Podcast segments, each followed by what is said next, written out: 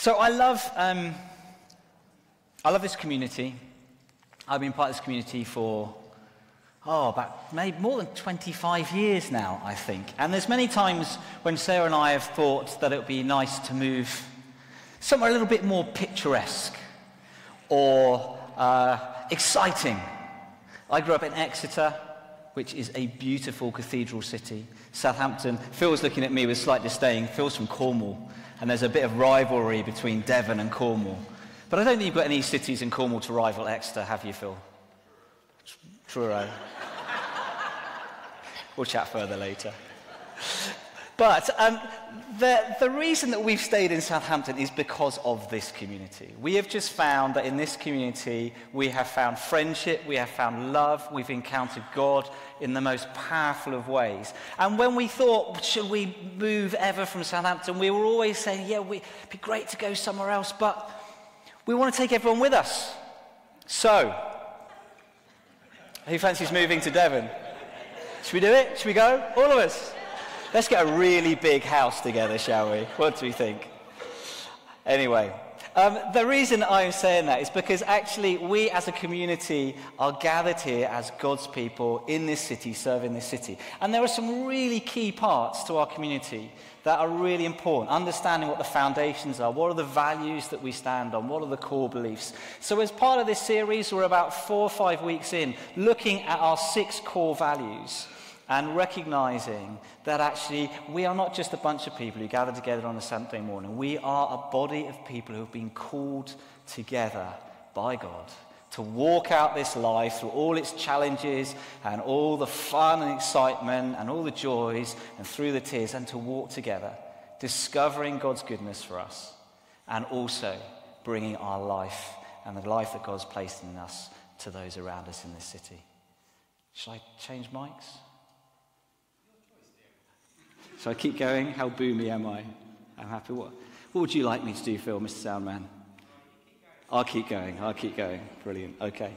So last week um, I spoke uh, about community and uh, talked about community being the soil in which we need to be planted if we are to grow into the fullness who God's created us to be. If we're to grow as mature followers of Jesus, we need to be rooted in the soil of good, godly Christian community.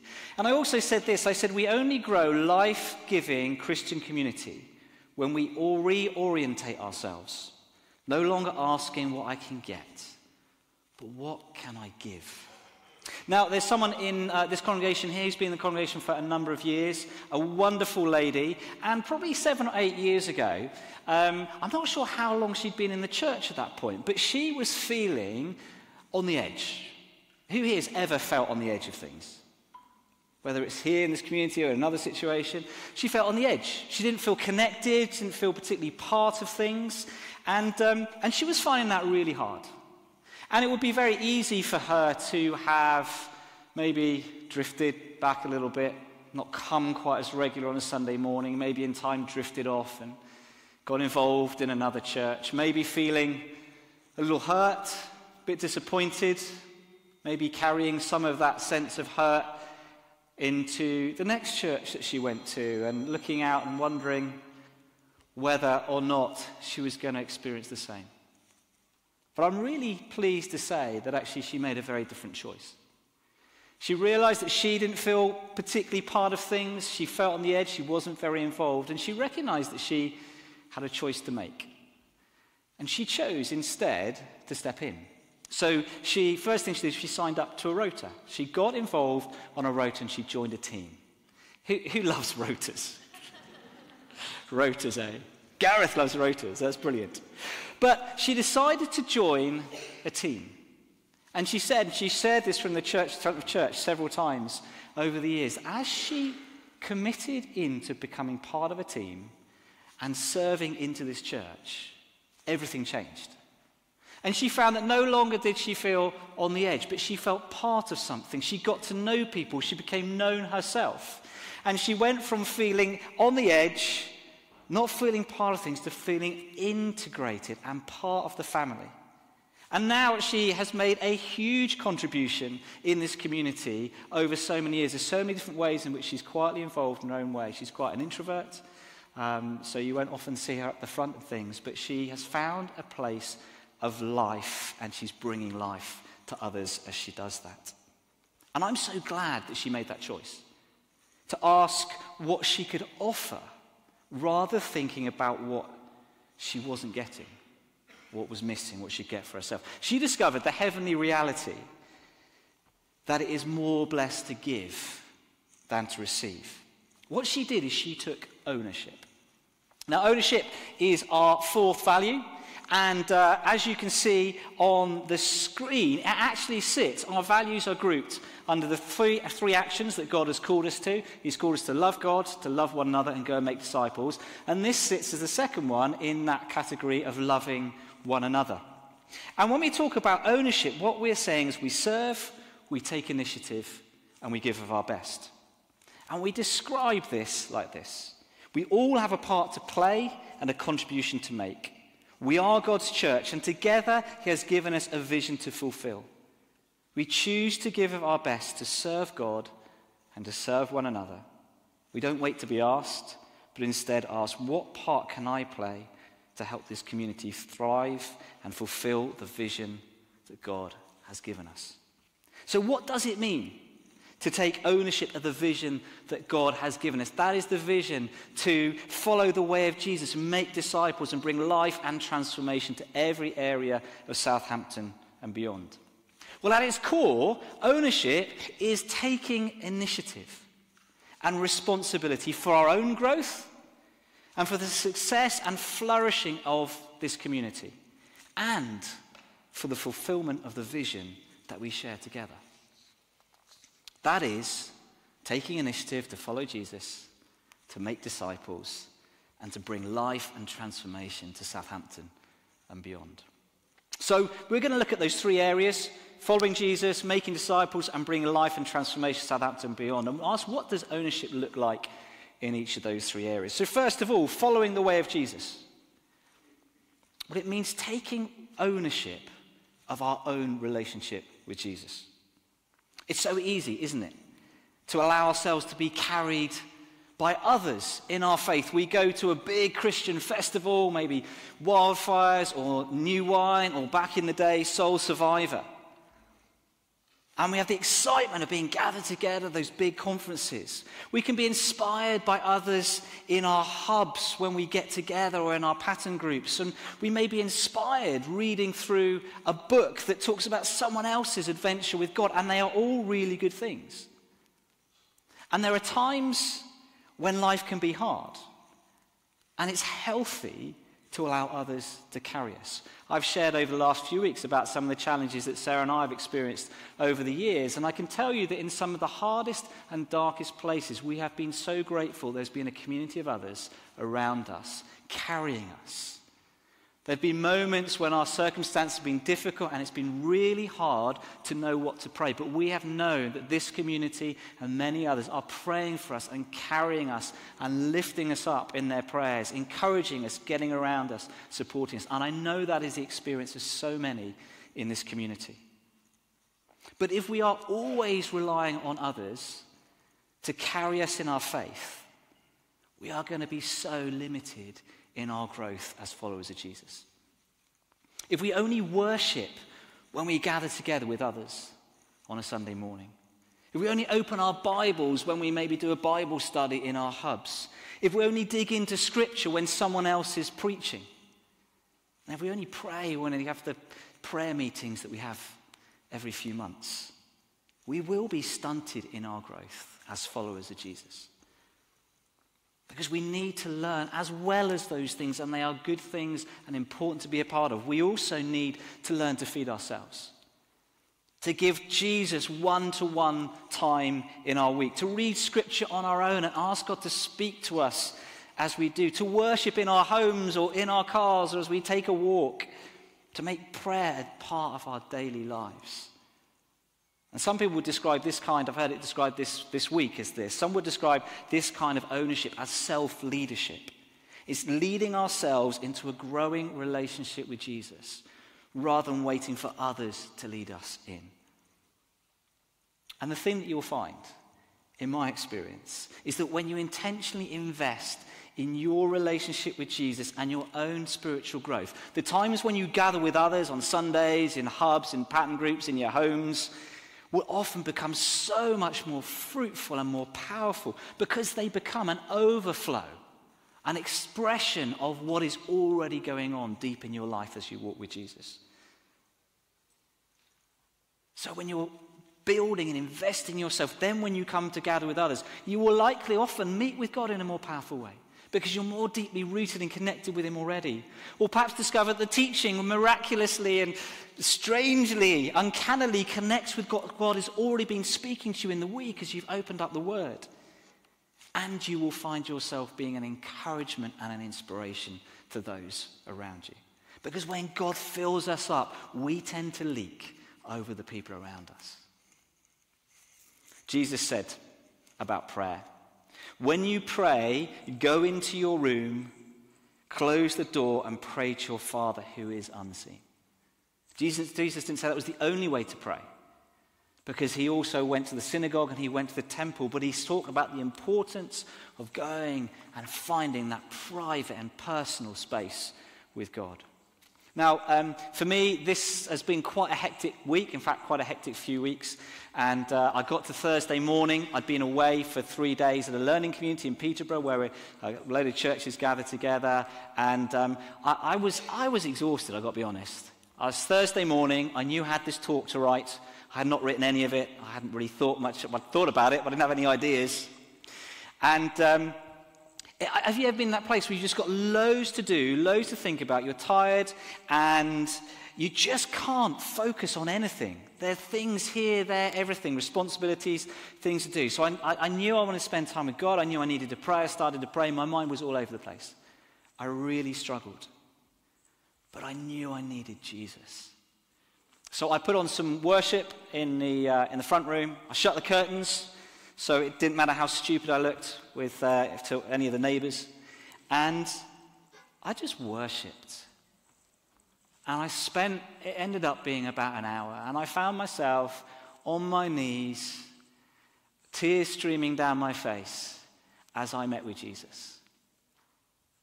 And I poured out my heart to him and I connected with him deeply. And I found that at the end of that hour, I was still tired, but somehow my heart was settled and I had a real clear sense of what I needed to bring this morning. And it would have been so easy that morning to press on with the task that needed to be, needed to be done. So riding my tour, lots of other conversation, I'd have emails to catch up on because I'd been away. And so often that's the choice I make. And yet on Thursday morning, I chose to stop and to be in God's presence and I'm so glad that I did. It was a critical moment in my week. And it has meant, you should be pleased, because I've actually got something to bring this morning. It's so important that we gather together to pray and to worship and to open scripture. But we must also take ownership of our own relationship with God. It's crucial if we're to grow and if we're to bring what we're called to bring into this community. So, what about making disciples? How do we take ownership in making disciples? Helping others grow, not just being focused on our own growth. Jesus said this in Matthew 28. He said, Go and make disciples of all nations, baptizing them in the name of the Father and of the Son and of the Holy Spirit, and teaching them to obey everything I've commanded you. Does that sound daunting? It does to me. Go into all nations and make disciples. And most of us, myself included, can feel that we don't actually know how to make disciples. What does it even mean? How should we do it? Should, should, I, should I get 12 guys to come and follow me wherever I go. And if you think about what happened with Jesus and the rabbis of the time, those 12 disciples did everything with Jesus. They ate with him, they slept in the same room as him, probably. They even talk. I've heard it said that rabbis even had their disciples follow them into the toilets because they wanted to just glean every bit of information they could. They copied everything. Should, should we be all be doing that? If we did, it, what, what, what would we teach them? Where's the program that I should follow to make a proper disciple? And surely, maybe this is just me, but surely I'm not good enough or wise enough or mature enough as a Christian to ask others to follow me. Surely not. But we need to realize that we're not asking people to follow us. We are asking, we are simply helping them to follow Jesus. And that's what discipleship effectively is. If we break it down and recognize what discipleship really is, it is essentially just helping others to get to know Jesus a little bit better than they already do and to grow in the faith. Who here can help someone else get to know Jesus just a little bit better than they already do? Every single one of us. If we know Jesus at all, even just a little bit, especially if we have taken ownership of our own relationship with Jesus, we can help someone else grow in their faith. We can tell the stories of what God has done in us, where we've met with Him, where we've encountered Him, how He's changed us. We can share scriptures that have spoken deeply to us and just say what impact they've had. We can encourage others to pray, to read scripture, to worship, to, to be part of church community. Can they be there to listen and to encourage when people find it hard on the journey. And we can be attentive to the prompting of the Holy Spirit as we listen to that person. And you'll be surprised how often God will prompt you and lead you when you're uncertain and don't know what to do, but you're in a conversation with someone who you're encouraging as a follower of Jesus. So um, there's someone who actually uh, I know who is um, probably about in his sort of late 50s or so, and uh, we've chatted. I chatted with him a few times, and he isn't a Christian or wasn't a Christian, um, but he talked about being really keen to go and do an Alpha course. And he's got to know some of the team here, and he likes us as Christians, as a church. Um, he tried an alpha course a few years ago, didn't feel it was quite for him, and I think as some people do on alpha, thought he was got there on slightly false pretenses when he got in the room. and It was all lots of Christians, and he was the only one who wasn't. And so we said, I said, look, well, we're going to run some alpha courses at some point. Why don't you come along? Um, and then we didn't run an alpha course when we were hoping. I said, well, come along on the next one. When's it going to be? Not quite sure. And kept having these conversations about alpha. And I suddenly realized, why on earth am I waiting for the next alpha course? Before I start actually just talking to him in a bit more detail about Jesus. So I said, well, look, do you, how about we, do you, want to, do you want to have a coffee together sometime? And he said, yeah, that'd be great. I said, well, why don't you just watch the first alpha video? Because you can get them all online. Watch the first alpha video, and then we'll, we'll have a chat afterwards. Any questions you got, I'll try and answer them. Can't promise that I can, but let's have a chat. So he watched a couple of alpha videos, and we met, and we talked, and he asked questions. And actually, what was fascinating was the insights that he already had into who God was. It was a wonderful, wonderful conversation. So I said, Well, look, why don't, why don't we meet again in a couple of weeks? So we met again a couple of weeks later, just for a coffee, just for an hour. And by then, he discovered um, The Chosen. Anyone watch The Chosen? Yeah, powerful, powerful uh, TV series. You've seen it already, it's basically, it, it's telling the story of Jesus, but from an imagine, it, it, goes through the Gospels, but also imagines some of the backstories of the disciples and so on, and it's, it's very powerful. Um, so he started watching The Chosen as well. And he just was going through episode after episode. So we meet and he'd chat and we talk. And then I encouraged him, why don't you start reading through Luke's Gospel? So he started reading through Luke's Gospel. And we would meet up every couple of weeks and we talk. And I tried to answer his questions. Most of them I could answer, but not all. I'd share some of the stories of my life and my encounter with Jesus where they were relevant. But often I didn't quite know what to do. But I tried to be listening and being attentive to the Holy Spirit. And I was amazing how, just as we were talking, God would perhaps pop a story into my mind or a particular passage of Scripture. And we would also create a little bit of space as he, as he grew in confidence and more desire to find out more about Jesus, just to take a moment to stop and pray and allow God to speak. And as we did, I was there nervously. Go, I prayed a prayer, Lord Jesus, would you, you want to show him someone something from you? Would you show him? Thinking this could be embarrassing and awkward if nothing happens. He had a really clear picture from his childhood that was profound and deep because we trusted God in that moment. And now he's been on a wonderful journey, and um, he would now call himself a Christian. Um, and he's talked about how God has changed his life. It doesn't have to be difficult. Sometimes it's just as much as offering to have a coffee with someone and have a conversation.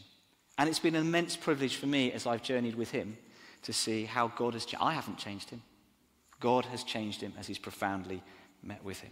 Now, you may think, well, that's easy for you, Theo, because you're a church leader. You know how to do all these things. I've got to say, I, I, yes, I am a church leader.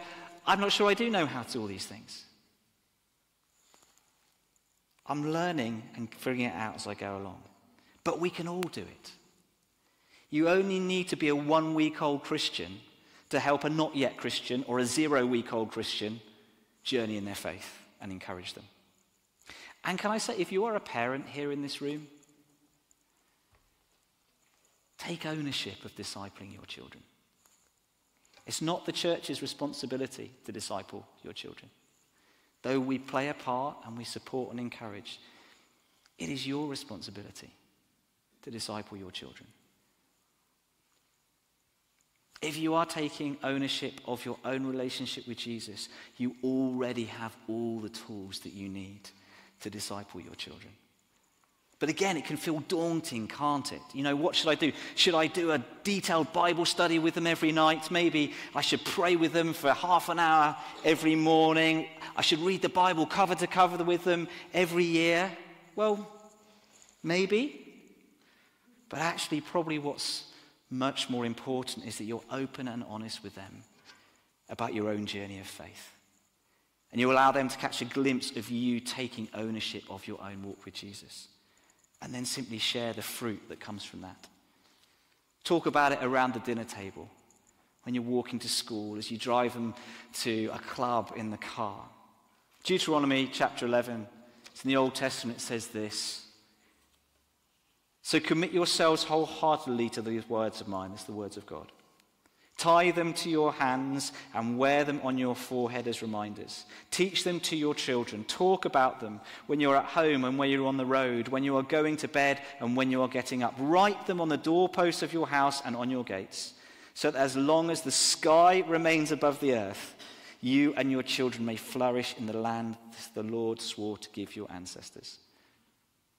Talk to them when you're at home and when you're on the road and when you're going to bed and when you're getting up. Let your family conversation around the dinner table include stories of what God has done for you. Allow room for them to ask questions. Help them process how God can help them respond when they experience challenges with their friends. Read the Bible with them at times, as well as reading storybooks and novels. Have some worship music on in the house every now and again, just to create that space and atmosphere of worship to Jesus. And we find for us as a family having a couple of moments a day where we just take a moment to intentionally focus on God really, really helpful. Those things are simply we say grace before we have dinner and pray at bedtime. Grace sometimes and most days ends up as being, Thank you, Jesus, for our food, Amen, and then we tuck in. But it is a moment to stop and pause and remember Jesus. And often if we just stop and pause, we get a chance just to thank Him for something or to pray for something. Um, when it comes to bedtime with my girls, I've been really blessed. I've inherited something from my family. My grandmother started um, with my dad singing a little song. It's a bit of an embarrassing song if I sing it. It goes like this Jesus, tender shepherd, hear us. Bless your little lamb. Bethan Emily tonight. Through the darkness, please be near her. Keep her safe till morning light. Now, I don't sing that with Emily anymore. but what I find is because it's become such a routine that if I forget to do it, Emily would have, and Bethan still does, say, Dad, you haven't sung prayers yet tonight. And we'll do it as part of that. Often that's all we do. But at other times, it gives an opportunity to say, Is there anything you want to pray about? Is there anything you want to talk about? And sometimes, as we read together, we will um, read a little passage out of the Bible. Sometimes, occasionally, we'll take a moment just to say, why don't we just see if God wants to say anything to us? Let your children see your love for Jesus. Don't fake it. Be real about the challenges, but let them see what Jesus means to you. And discipleship is a great joy. I have loved those moments with Bethan and with Emily over the years where we have gone deep as we've talked about Jesus. And they've often ha- happened at surprising times. And I've loved the moments with the friend I talked about who was interested in Alpha, and he's going to come on the Alpha course that we're starting in a few weeks' time. as I've talked about Alpha and chosen the Bible with him. But if it's going to happen, if we are going to help others walk with Jesus, we do need to be intentional and take ownership because otherwise the chances are it just won't happen. So, thirdly, looking at how we take ownership of that vision, part of our vision whereby we bring life and transformation to Southampton and beyond. Well, it begins by taking ownership to see this community flourish and thrive. Because if we're not flourishing and thriving, how can we expect to bring life and transformation to other communities in our city and beyond? Romans chapter 12, Paul writing to the church in Rome he says this, recognizing that every single one of us has a part to play. For just as each of us has one body with many members, and these members do not all have the same function, so in Christ, we, though many, form one body. And each member belongs to all the others. We have different gifts according to the grace given to each of us. If your gift is prophesying, then prophesy in according with your faith accordance with your faith. If it is serving, then serve. If it is teaching, then teach. If it is to encourage, then give encouragement. If it is giving, then give generously.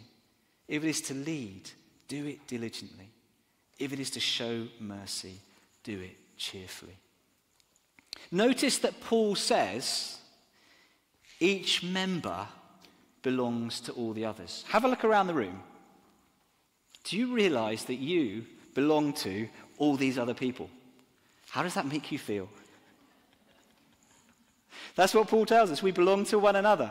And it's so countercultural to the culture that says, do your own thing, you know, live your radically individualistic life. As long as you don't hurt anyone, it doesn't matter. Just you do you.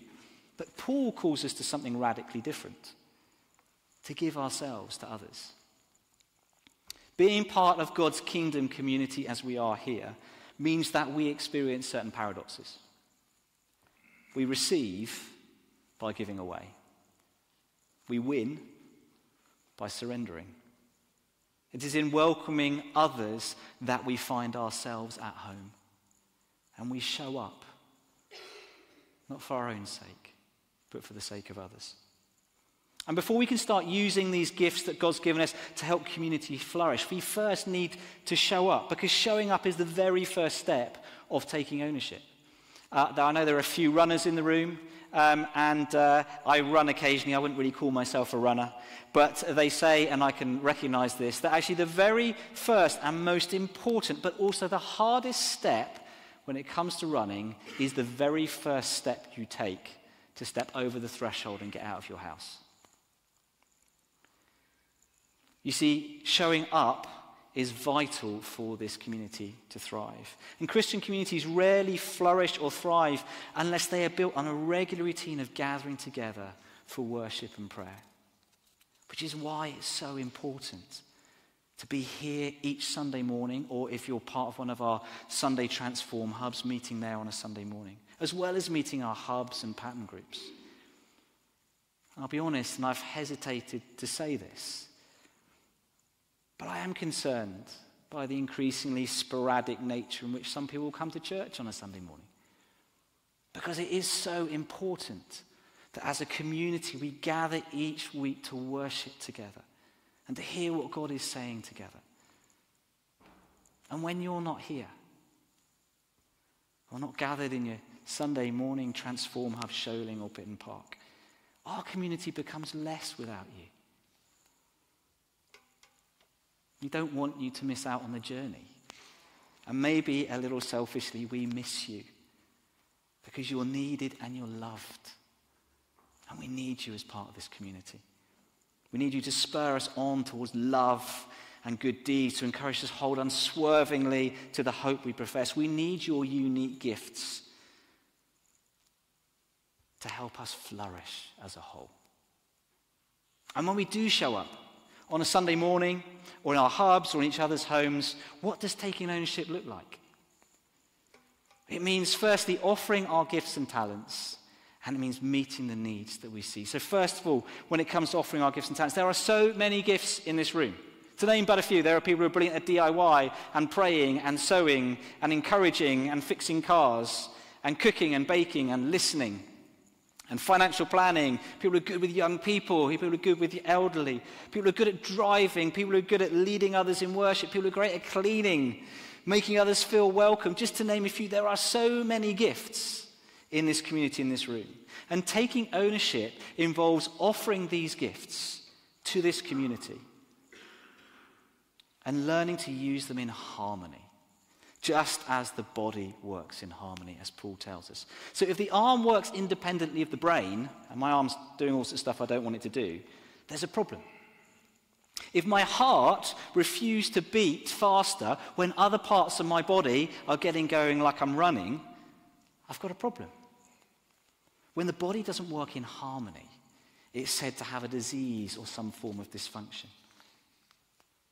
but to work in harmony with our gifts together. We need to offer our gifts open handedly to make them available to to be used or not. Now, there's someone in my family, my extended family, who has a car that they no longer drive, and they want to give it to my nephew. Now, my nephew is a student and he doesn't drive. And he doesn't want a car. And uh, when he's not at university, he lives in London inside the ULEZ zone. And this car that the other member of my family wants to give to my nephew is an old diesel. So it probably cost him £12 every time he took it off the drive. But the family member is insistent that my nephew has it, that he wants my nephew to have it. And it's a gift that would definitely bless someone else, but it won't bless my nephew. And that gift is not being offered open handedly, it's being imposed. Anyone been there, felt a bit like that with a gift that's been given? So we need to offer our gifts open handedly and not take offense if they're not used in the way that we would like them to be. Hold them lightly, but offer them generously. Two great examples I've seen recently of people taking initiative to openly hand, open-handedly offer their gifts into this community. Uh, probably about six months ago, maybe a year ago, um, uh, three, three guys in their 30s, 40s got in touch and said, look, we just really want to pray for the church. And so could we come and just meet in the prayer room and pray for the church once a week? And we said, absolutely, yes. They saw a need to pray and intercede for our church and they stepped in and they did it. Another couple, many of you probably know who I'm talking about, who are brilliant at welcoming people on Sundays, helping newcomers especially feel that they are welcome, connecting them in.